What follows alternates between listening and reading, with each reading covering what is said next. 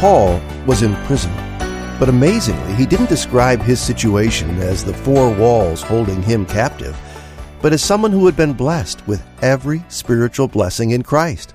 Hi there, I'm John Gager, and this is Moody Bible Institute's daily devotional, Today in the Word. Paul was much more than a prisoner. He was someone who had been chosen in Christ.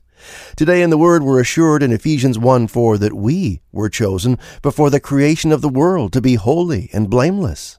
This plan, which originated with God in eternity past, when finished, will bring unity to all things in heaven and on earth.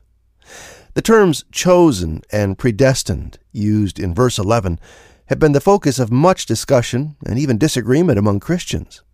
While the issues that surround the Bible's teaching about election and predestination may seem complex, Paul's main point here is fairly simple. It was God who saved us by uniting us to Jesus Christ through the promises of the gospel. The proof that we have been included in Christ is the presence of the Holy Spirit, who is a deposit guaranteeing our inheritance unto the redemption of those who are God's possession. Well, whatever circumstances you find yourself in today, your future is secure, absolutely secure, if you are in Christ.